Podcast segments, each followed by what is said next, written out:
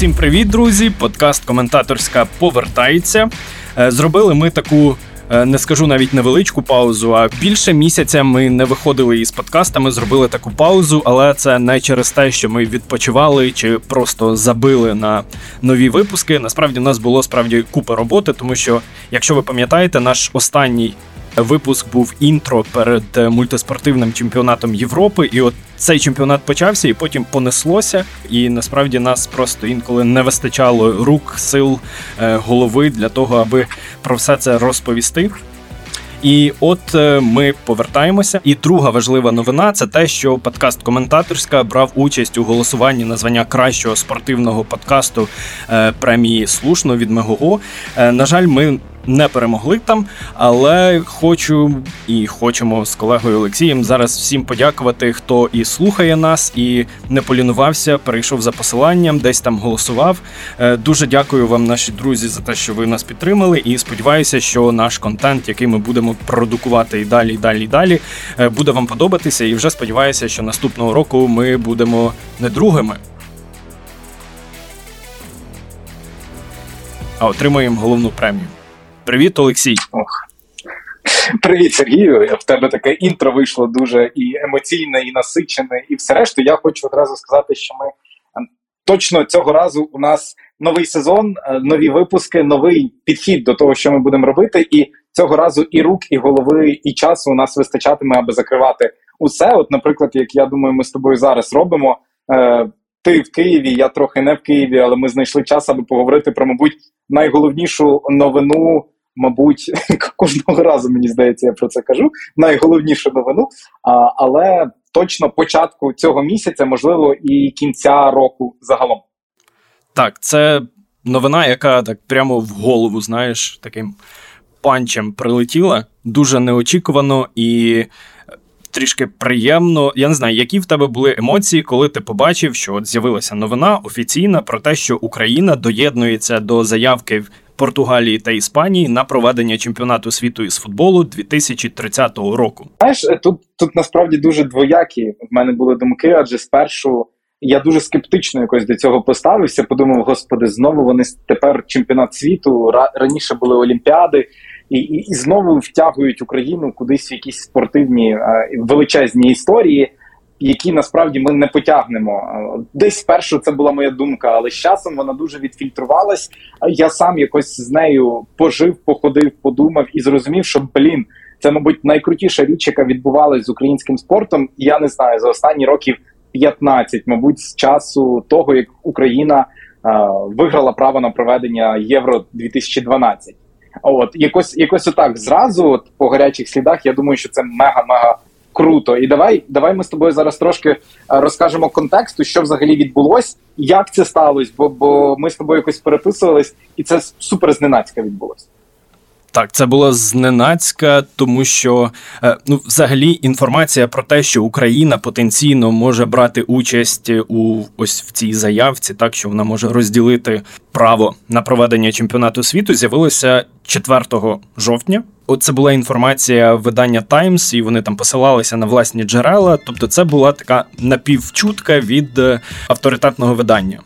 Але якоїсь офіційної інформації в публічному просторі не було. І справді ти згадував про те, що Олімпійські ігри зазвичай були на слуху, і якось ми, е, коли говорили про якісь спортивні надії е, на проведення великого змагання у 30-му році, це була зимова олімпіада. Але ось так неочікувано Е, з'явився чемпіонат світу із футболу. Ну так і про це вже встигли офіційно оголосити на спеціальній, такій не сказати, що помпезній, але доволі відчутній прес-конференції у Швейцарії за присутності президента УЄФА. Були там представники Португалії, Іспанії, відповідно України. Ось саме ці три країни спільно подають заявку. Насправді, португальці з іспанцями да вони ще раніше, ще минулого року, у 2021 році, спільно оголосили про намір проводити чемпіонат світу, і от тепер вони доєднали до цієї заявки Україну, і це такий дуже і дуже цікавий насправді крок. Багато деталей поки що невідомо. Тобто ніхто не знає. В якій ролі туди заходить Україна. Тобто ні Андрій Павелко, це президент УАФ, ні португальці, ні іспанці не кажуть про те, там скільки матчів чи скільки груп буде проходити в Україні. Але про це ми з тобою поговоримо. Я думаю, трохи пізніше, бо португальці, е, як мінімум. Казали про те, що там що не буде змінюватись да від їхніх попередніх заяв, і от якою може бути роль України. Я думаю, ми про це поговоримо. І саме ось це по суті розуміння того, якою буде роль України для мене особисто і є ось найбільшою перевагою нашої заявки. От і але наскільки ну там ми всі знаємо, і ти вже сказав, що вибори будуть про ну, вибори цього. Господаря турніру будуть проходити аж у 2024 році, але Україна, Португалія, Іспанія це не єдині заявки, які подаються на право проведення да, чемпіонату світу. Е, так, і я ще також додам до твоїх слів, що і Іспанія з Португалії, ось ця іберійська е, іберійська заявка, так би мовити, вони не вперше намагаються отримати право проведення чемпіонату світу. Два попередні чемпіонати, які вже відбувалися, е, точніше, на два чемпіонати, які вже відбулися.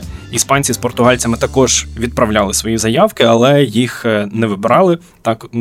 Не вибрали, оскільки це про які роки право проведення чемпіонату у 18-му році отримала Росія, а в 22-му році це право отримав Катар. І От е, іспанці з португальцями там також е, представляли свої проекти того, як вони будуть проводити цей чемпіонат світу, але от чогось їм не вистачало. Мабуть, мабуть, корумпованих грошей. Так, це велика історія, але, мабуть, не, не сьогодні ми про це будемо говорити. І мені здається, що це якась те, що вони приєднали до цієї заявки ще Україну, е, це, це також спроба показати, що їхній проект також може бути цікавим. Тому що зрозуміло, і в іспанців, і в португальців, із. Із футболом все чудово. Так, в них є стадіони, є стадіони, які будуються, є. Сантьяго Бернабеу вже майже реконструйований, потім Кампноу буде реконструйований. І очевидно, що до часу, до 2030 року його перетворять там на якусь супер-супер арену. Тобто футбольна інфраструктура, туристична інфраструктура, там там все є.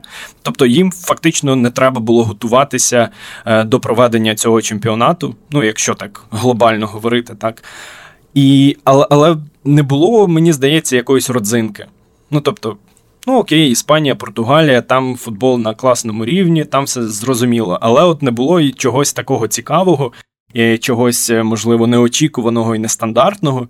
І тому мені видається, що ось ця колективна заявка із Україною, із країною, де й досі триває війна, із країною, де Ну, давай дивитися на Україну із перспективи європейців там чи взагалі з усього світу, де де поки що становище в цій країні взагалі не певне. Ніхто не знає, як довго будуть тривати бойові дії. Незрозуміло, якою ця країна буде через через не те, що вісім років, так а через рік, через два. Тобто є дуже багато. Багато якихось питань, є дуже багато якихось незрозумілих моментів, але мені видається, що саме в цьому і з'являється ось ця родзинка що це якийсь буде чемпіонат. Якщо таки отримає право проведення е, саме ця заявка, це буде такий чемпіонат, як вони, е, власне, президенти Федерації говорили, так що це не іберійський, не іберійська заявка, не іберійський чемпіонат, а це вже європейський буде чемпіонат. Тобто країна із крайнього заходу разом із країною із крайнього європейського сходу буде проводити ці змагання. І і тут з'являється дуже багато якоїсь символіки, як мені здається, тому що говорячи, що це якась європейська заявка на проведення чемпіонату світу, це в один момент ми говоримо про те, що е, якась спортивна Європа закінчується східним кордоном України. Інший момент це те, що є якась упевненість у тому, що Україна в принципі залишиться державою, яка зможе провести на класному рівні таке велике спортивне змагання. І третій момент. Ось цією заявкою, е, мені здається, іспанці, португальці, українці відсікають Росії взагалі від європейського футболу, говорячи, що це європейська заявка, яка от закінчується східним кордоном України. Тобто Росія це вже не Європа. Тому це це я коли от думав про про суть ось цих заяв. Ну, це це якось дуже симпатично і дуже дуже класно звучить. От саме якась міфічна сторона, так ось така метафора ось цієї заявки. Тому мені це видається дуже цікавим, от саме на якомусь символічному рівні. Окей, але на противагу цьому є ще ж да кілька заявок, і ми з тобою так. про це говорили. Давай е, теж про це детальніше зупинимося. Адже подача заявки Іспанією, Португалією, Україною не означає автоматично, що ми приймемо цей чемпіонат світу 2030 року. Буде процес виборів, коли да члени ФІФА будуть голосувати за презентовані заявки. Тобто, хтось має поїхати, презентувати це красиво, подати ось цей проект і хто ще крім ось європейських цих трьох країн претендує? Є поки що. Офіційні, точніше, є інформація про те, що ще три інші заявки є. Я насправді не впевнений, що марокканці таки відправили вже це все офіційно, але підозрюю, і всі очікують на те, що і заявка від Марокко буде. Але давай по черзі. Інші претенденти на проведення цього чемпіонату вони також є колективними, тобто це кілька країн виборюють це право, і мені найцікавішою, другою найцікавішою після власне України, Іспанії та Португалії е, видається південноамериканська колективна заявка від Аргентини, Уругваю, Парагваю та Чилі. Тобто це відразу чотири країни південноамериканські, які от об'єдналися, і вони також претендують на проведення цього чемпіонату. І це вперше взагалі в історії буде, коли відразу чотири країни будуть проводити чемпіонат світу. Ну, якщо, якщо таки їх оберуть. Е, які тут є консерни? Це те, що між містами просто величезні відстані, і і командам і вболівальникам буде трішки незручно, мабуть, подорожувати від одного кінця континенту до іншого. От приблизно така ж ситуація і в Південній Америці. Я от так в день сьогодні сидів е, за Google картою і просто прокладав маршрути, як можна подорожувати між цими країнами. То все насправді залежить ще й від того, в яких містах будуть ці проходити матчі. Але якщо просто кинути око на карту і подивитися, як розтягуються Чилі та Аргентина, ну це тисячі кілометрів. Тобто це якісь величезні відстані. Але разом з тим, якщо дивитися маршрути, наприклад, між е, столицями Аргентини, Уругваю, Чилі, вони фактично на одній широті лежать, тобто вони так досить компактно знаходяться. Е, тобто територія тут, мабуть, не буде відігравати якоїсь великої ролі. Тобто, ось ці дистанції вже вже, вже не такі великі, як це людям, мабуть, здавалося кілька десятків років тому, так коли вони обирали країни для проведення чемпіонату світу. Але найцікавіше в цій заявці це те, що рівно 100 років тому, тобто, якщо ми будемо віднімати від 2030 року, відбувся перший чемпіонат світу, і символіка в тому, що він відбувся саме у Уругваю. Збірна Уругваю тоді в фіналі грала проти аргентинців перемогли, стали першими чемпіонами світу. І, от, власне, як е, повторення ось того сторічного е, змагання, хочуть організатори так провести його знову, але вже додавши і Парагвай, і Чилі, тобто зробити ось такий об'єднаний великий чемпіонат світу е, на території чотирьох країн. Як тобі взагалі перспектива того, що чемпіонат світу може знову поїхати до Південної Америки?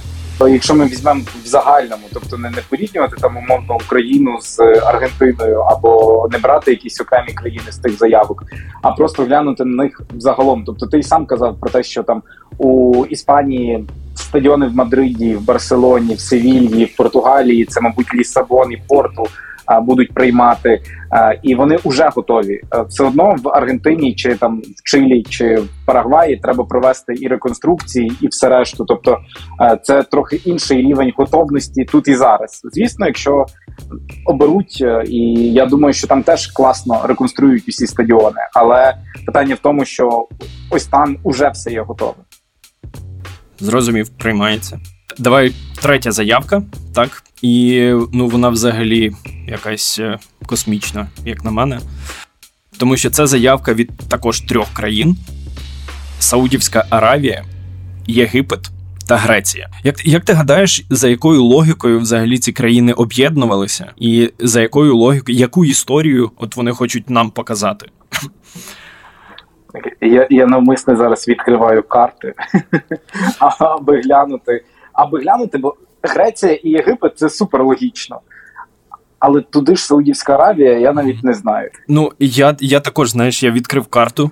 Я просто прокладаю маршрут. Е, знаєш, я ще там в інстаграмі, десь в новинах е, читаю коментарі людей, власне, про те, що от Україну доєднали до цієї іспано-португальської заявки, і там найголовніший коментар: та це ж 2,5 тисячі кілометрів і 4 години льоту від е, Києва до Лісабону. Я відкрив карту і я проклав маршрут від е, Ріяду до Афін. Це 6 годин льоту. 5-6 годин льоту. Це ще більша відстань.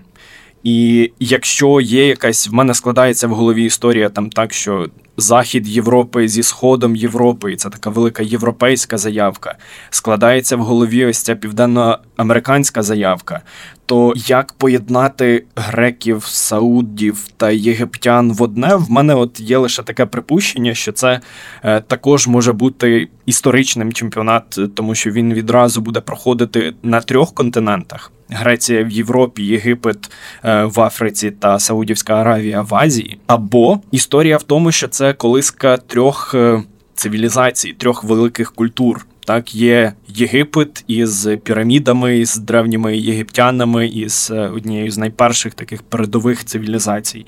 Є греки із античністю, є греки, які стали душею Європи, так і свого часу. І є Саудівська Аравія із Меккою, із місцем, де звідки з'явилося е, з'явився іслам, так місто, де народився пророк Мухаммад. Тобто, це поєднання ось таких трьох культур. Трьох е, історичних і ну власне і сучасних держав, і проведення чемпіонату світу от на на такому, ну не те, що роздоріжжя, а навпаки, місці, де сходяться ці ці культури, ці історії. Ну, в цьому мені здається, також є якась логіка, і в цьому в цьому по-своєму прикольний задум. Ця заявка мені виглядає найменш не, те, що цілісною, знаєш, але найменш от от тепер уже символічною, навіть якщо порівнювати з символізмом Південної Америки чи ось іспано, португало української. Слухай, ми, ми а ти ти ще казав про якесь Марокко. Ну не про якесь, а про Марокко. Що так, там Марокко? Е, Марокко, е, країна на півночі Африки, територія Марокко. Е, Марокко вже не вперше подає заявку. Насправді вона ледь не кожного ось цього відбору претендентів на проведення чемпіонату світу. Вона подає свою заявку, що починаючи з чемпіонату світу 94-го року, також вони намагалися там брати участь. І от ледь не кожного кожного ось цього відбору, так кожного конкурсу заявок вони подають, подають, подають, і їм чогось не вистачає, їм не вдається. І ну, якщо чесно, я, я не можу сказати. Яка є перевага в Марокко? Ну, окрім того, що це ну, було б класно провести на півночі Африки. Це красива країна із Танжером, Касабланкою. Тобто є якісь класні місця, туристичні точки, але ну я я не бачу тут якоїсь класної історії.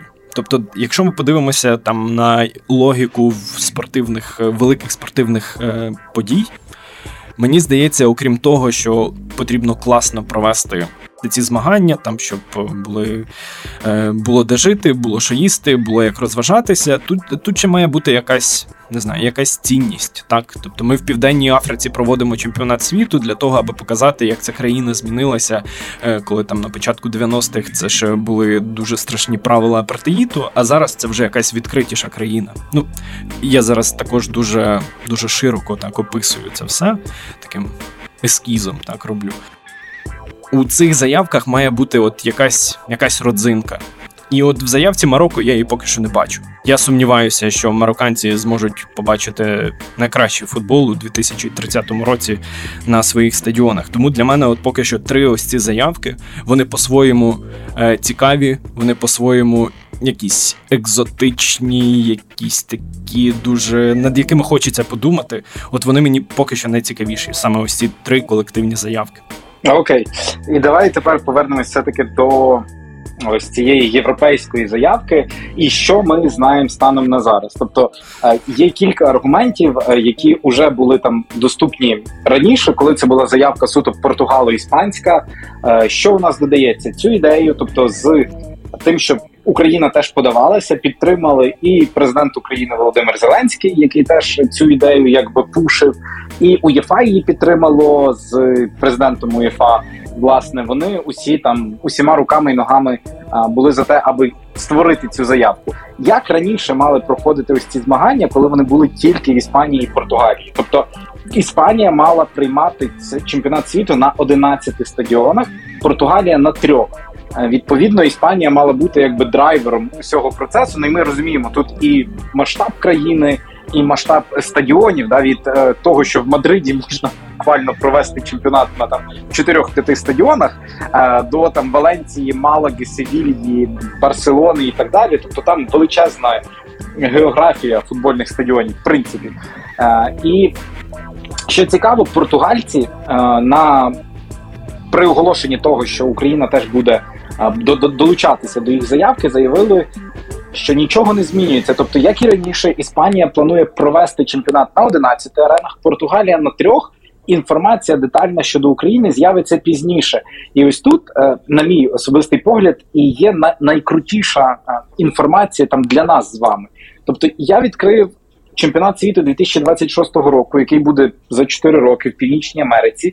Е, він буде першим да, великим, де буде 48 країн. І у 2030 році теж буде 48 країн учасниць.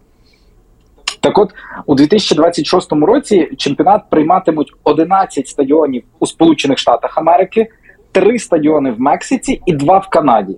Якщо взяти цю логіку, і ми ми чули, е, тобто схожі цифри від піранейців, тобто 11 стадіонів, Іспанії як 11 в Штатах, 3 в Португалії, як 3 в Мексиці, і за цією ж логікою виходить, що Україні дістанеться два стадіони. А тобто, це буде одна або дві групи, можливо, два матчі плей-офф, і в принципі, все два стадіони ми вже готові приймати.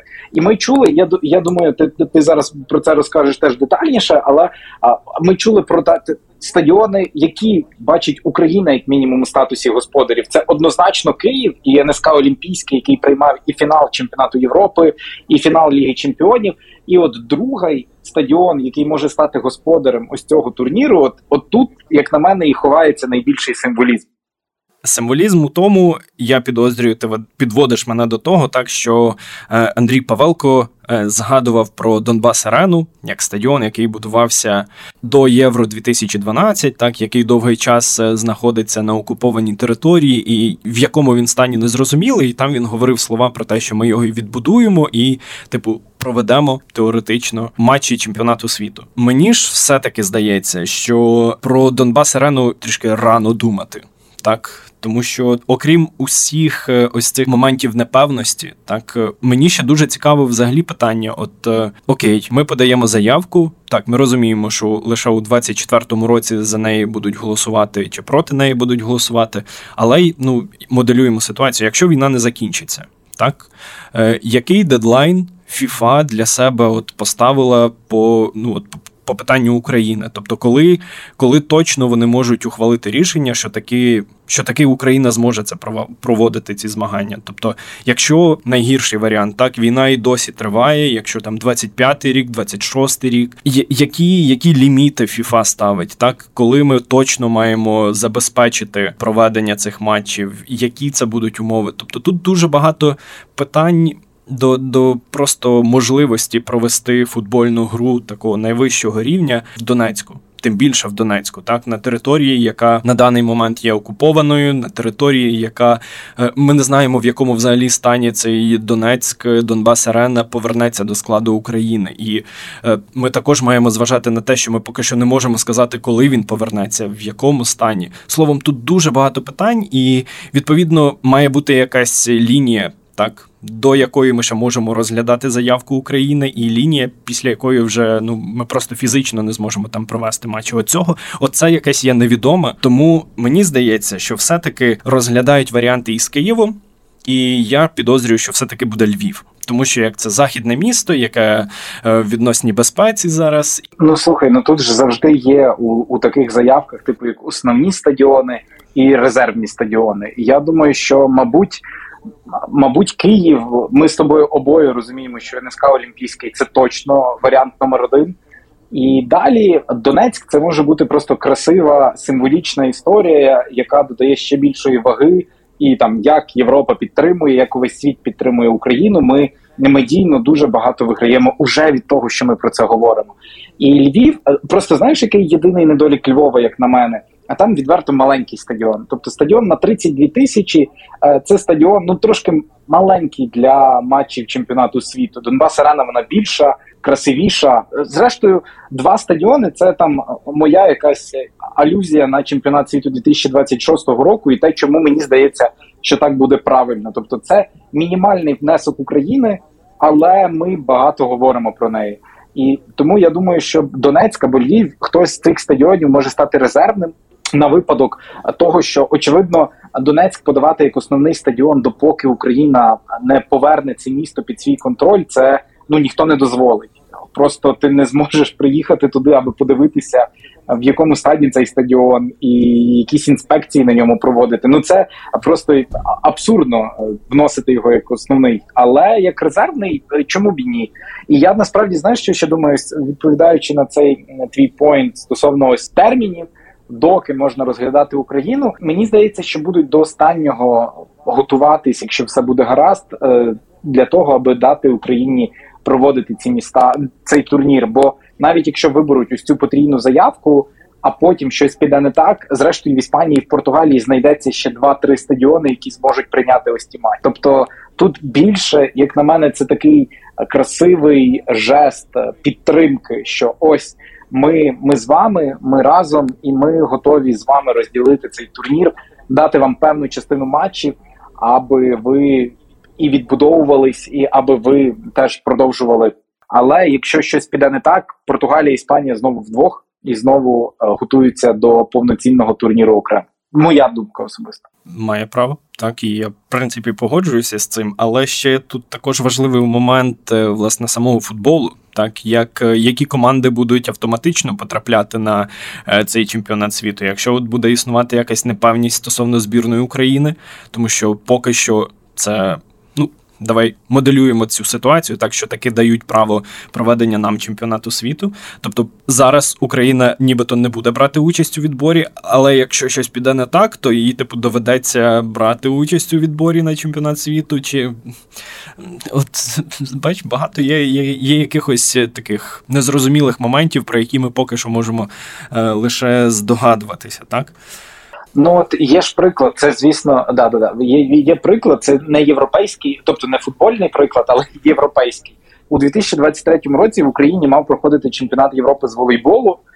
Однак через війну, через повномасштабне вторгнення Росії, у нас це право забрали. Але Україна, яка не кваліфікувалась е, одразу на турнір, а потрапила туди тільки як господар, і кваліфікаційний турнір уже завершено.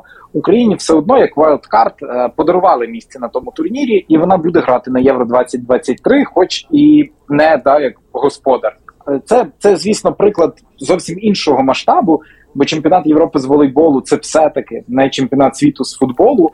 Однак це говорить про те, що ось якісь вайлдкарди, якісь можливості вони існують. І якщо піде форс-мажор, е, очевидно, що Україну про Україну не забудуть. Знаєш, це от я не любив розмови е, навесні цього року, коли казали подаруйте Україні місце на чемпіонаті світу, бо це виглядало якось як з позиції для ну не те, що слабших, а просто як Ну для мене це одним словом було дивно, бо ішов спортивний принцип, йшла кваліфікація, і і з чого б це раптом дарувати комусь одне місце в даному випадку, якщо таку ситуацію розглядати, і Україну спершу е, допустили туди як господаря, а потім щось сталося, і турнір не може тут пройти, то це вже виглядає якось більш логічно, чи що, тобто дати їй ось це гарантоване місце, особливо якщо турнір просто пройде в Португалії і в Іспанії а Україна просто зайде туди вайлдкардом. Ну але це вже сценарії за 2024 рік.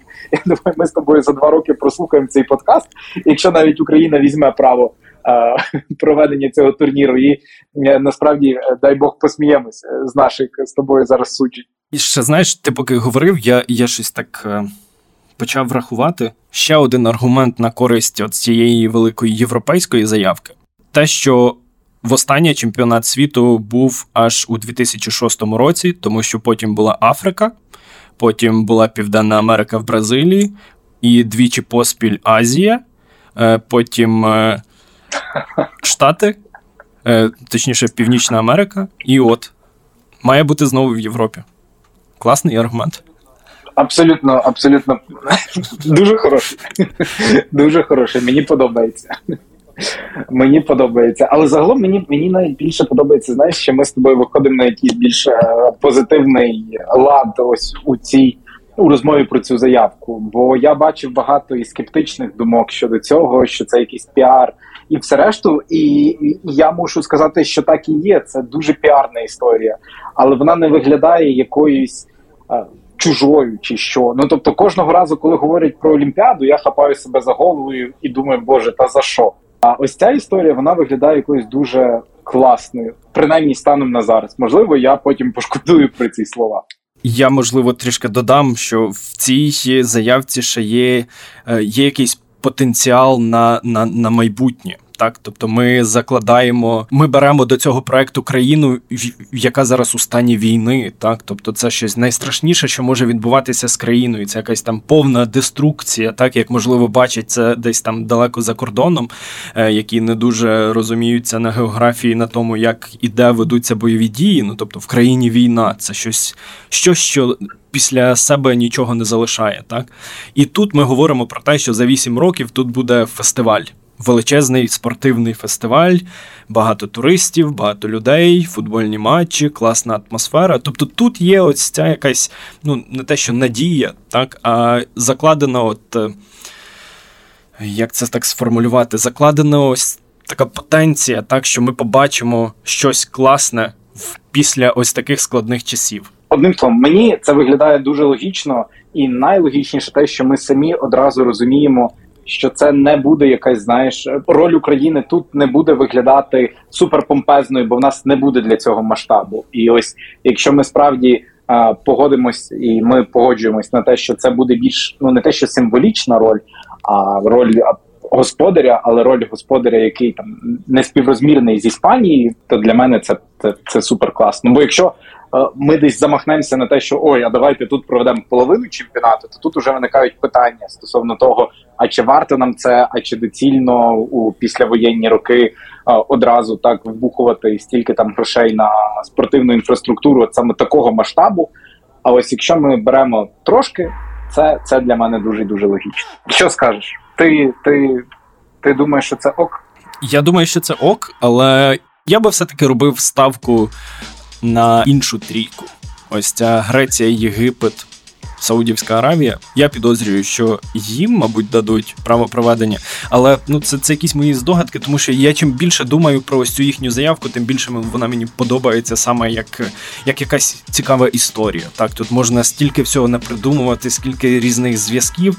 Хоча ми розуміємо, що таке Саудівська Аравія зараз, і яка ситуація е, в, в Єгипті, так е, що відбувається в Греції, наскільки це нестабільна економічна держава. Так, ми, ми знаємо ось ці приклад із Олімпійськими іграми 2004 року і тим, що залишилося після них. Словом, є дуже багато моментів, але от просто на рівні якихось історій, якихось контекстів мені. Ця заявка дуже чомусь подобається, але я справді сподіваюся, що Україна разом з Іспанією та Португалією все таки зможе отримати право на проведення. Але з медійної точки зору це вже дуже і дуже великий плюс, незважаючи на те, чим завершується ось цей похід на проведення чемпіонату світу 2030 року. Знаєш, до речі, ще один аргумент.